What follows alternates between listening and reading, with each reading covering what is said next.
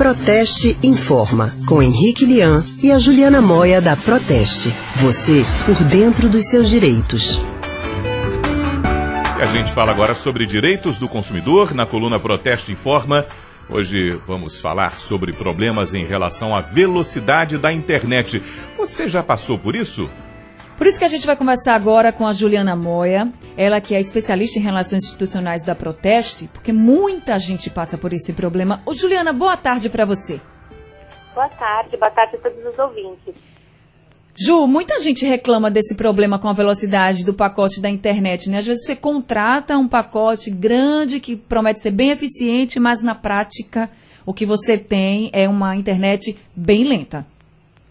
É verdade, Anne. Infelizmente, aqui no Brasil, os serviços de telefonia são dos mais reclamados pelos consumidores, né? As estatísticas nos mostram isso ano após ano. E a gente tem aqui uma estatística que é, que é feita pela Anatel, que é a nossa Agência Nacional de Telecomunicações, e que refere que cerca de 41% das reclamações contra as empresas de telefonia se referem à qualidade e funcionamento dos serviços, e a maioria dessas reclamações se refere à velocidade de internet. Ô, Juliane, o que a, a legislação em vigor sobre esse tema traz? A própria Anatel, né, a agência reguladora, traz umas regras que são bastante importantes para o consumidor e que todo consumidor que usa esse serviço deve conhecer.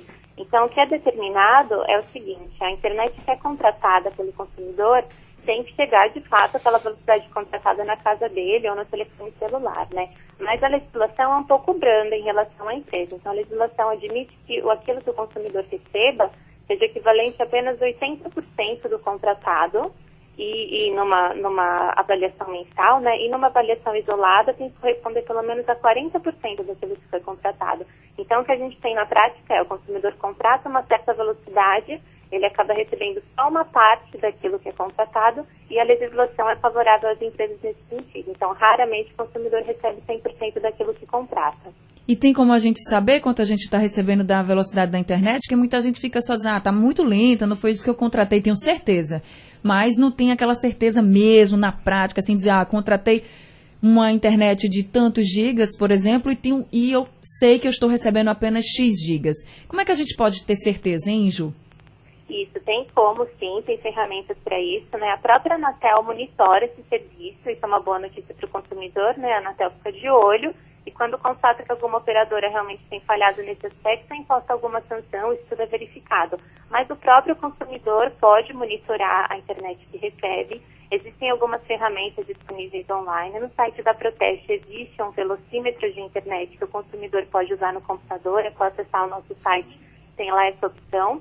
Mas a maioria desses produtos que existem no mercado, inclusive essa ferramenta da Protege, são para medir a internet fixa, aquela que é ligada no computador em casa, né, por meio de um cabo. Quando a internet sem fio, ali uma perda do sinal e, e, esse sistema de monitoramento não consegue ser 100% fidedigno com aquilo que é recebido pelo consumidor. Mas o que a gente aconselha é que o consumidor faça essa medição com as ferramentas, né, durante o período de um mês, pelo menos, para saber qual é a média mensal que ele tem recebido na sua casa. E se ele constatar que a média é inferior àquilo que a legislação determina e é inferior àquilo que foi contratado, ele pode reclamar para o operador e fazer valer os seus direitos. E como funciona a franquia? As operadoras podem reduzir a velocidade contratada quando o cliente atinge o limite da franquia? Isso é uma questão interessante. Nesse momento, só é permitida a franquia da internet móvel, por determinação da Anatel, a, a internet fixa, né, aquela que a gente tem em casa, não pode estar sujeita ao sistema de franquia. Franquia é aquilo que a gente paga para ter acesso a uma certa velocidade, um certo montante né, de upload e download todos os meses. E quando a gente atinge a franquia contratada, a empresa pode sim reduzir a nossa velocidade, mas nunca pode cortar completamente o serviço. Então, o consumidor tem que saber isso, tem que ponderar muito bem qual é a velocidade, a quantidade de dados que ele precisa todos os meses para fazer a contratação adequada e atingindo a franquia, ele tem que saber que ele não pode ficar privado do serviço. Pode ter alguma outra sanção, como a cobrança de uma taxa adicional para o serviço continuar sendo prestado na velocidade total, ou uma redução da velocidade, mas nunca o corte integral do serviço. Agora, só para a gente deixar bem claro, Ju, se eu contratei um pacote de internet, estou desconfiada de que o pacote que eu contratei não, não estou recebendo ele na prática, a internet está muito inferior ao que eu estou pagando. A primeira coisa que eu devo fazer é, procurar a empresa de quem eu contratei esse pacote? Eu devo já denunciar a Anatel? O que, é que eu faço? O que, é que o consumidor pode fazer nesse momento? Anne, nesse momento, se ele desconfia realmente que isso aconteça, a primeira medida é fazer a medição ele próprio, né? Então, pela norma da Anatel, numa medição isolada, a internet que chega não pode ser inferior a 40% daquilo que foi contratado e numa média mensal não pode ser inferior a 80%. Então, o consumidor pode fazer a medição, tirar fotografia dos resultados, o resultado é bem detalhado, mostra qual é a média de velocidade, de upload, de download, outros dados que são importantes também para fazer esse monitoramento. E isso serve de prova depois para o consumidor reclamar os seus direitos. O que é interessante é que a legislação determina que tudo aquilo que o consumidor pagou indevidamente, ele deve receber de volta em dobro.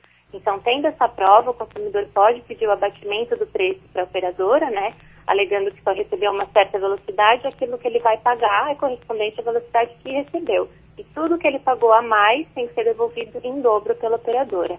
Caso o consumidor não consiga essa resolução com a operadora, aí sim ele pode partir para uma denúncia para a Anatel e também pedir o apoio das organizações de defesa do consumidor.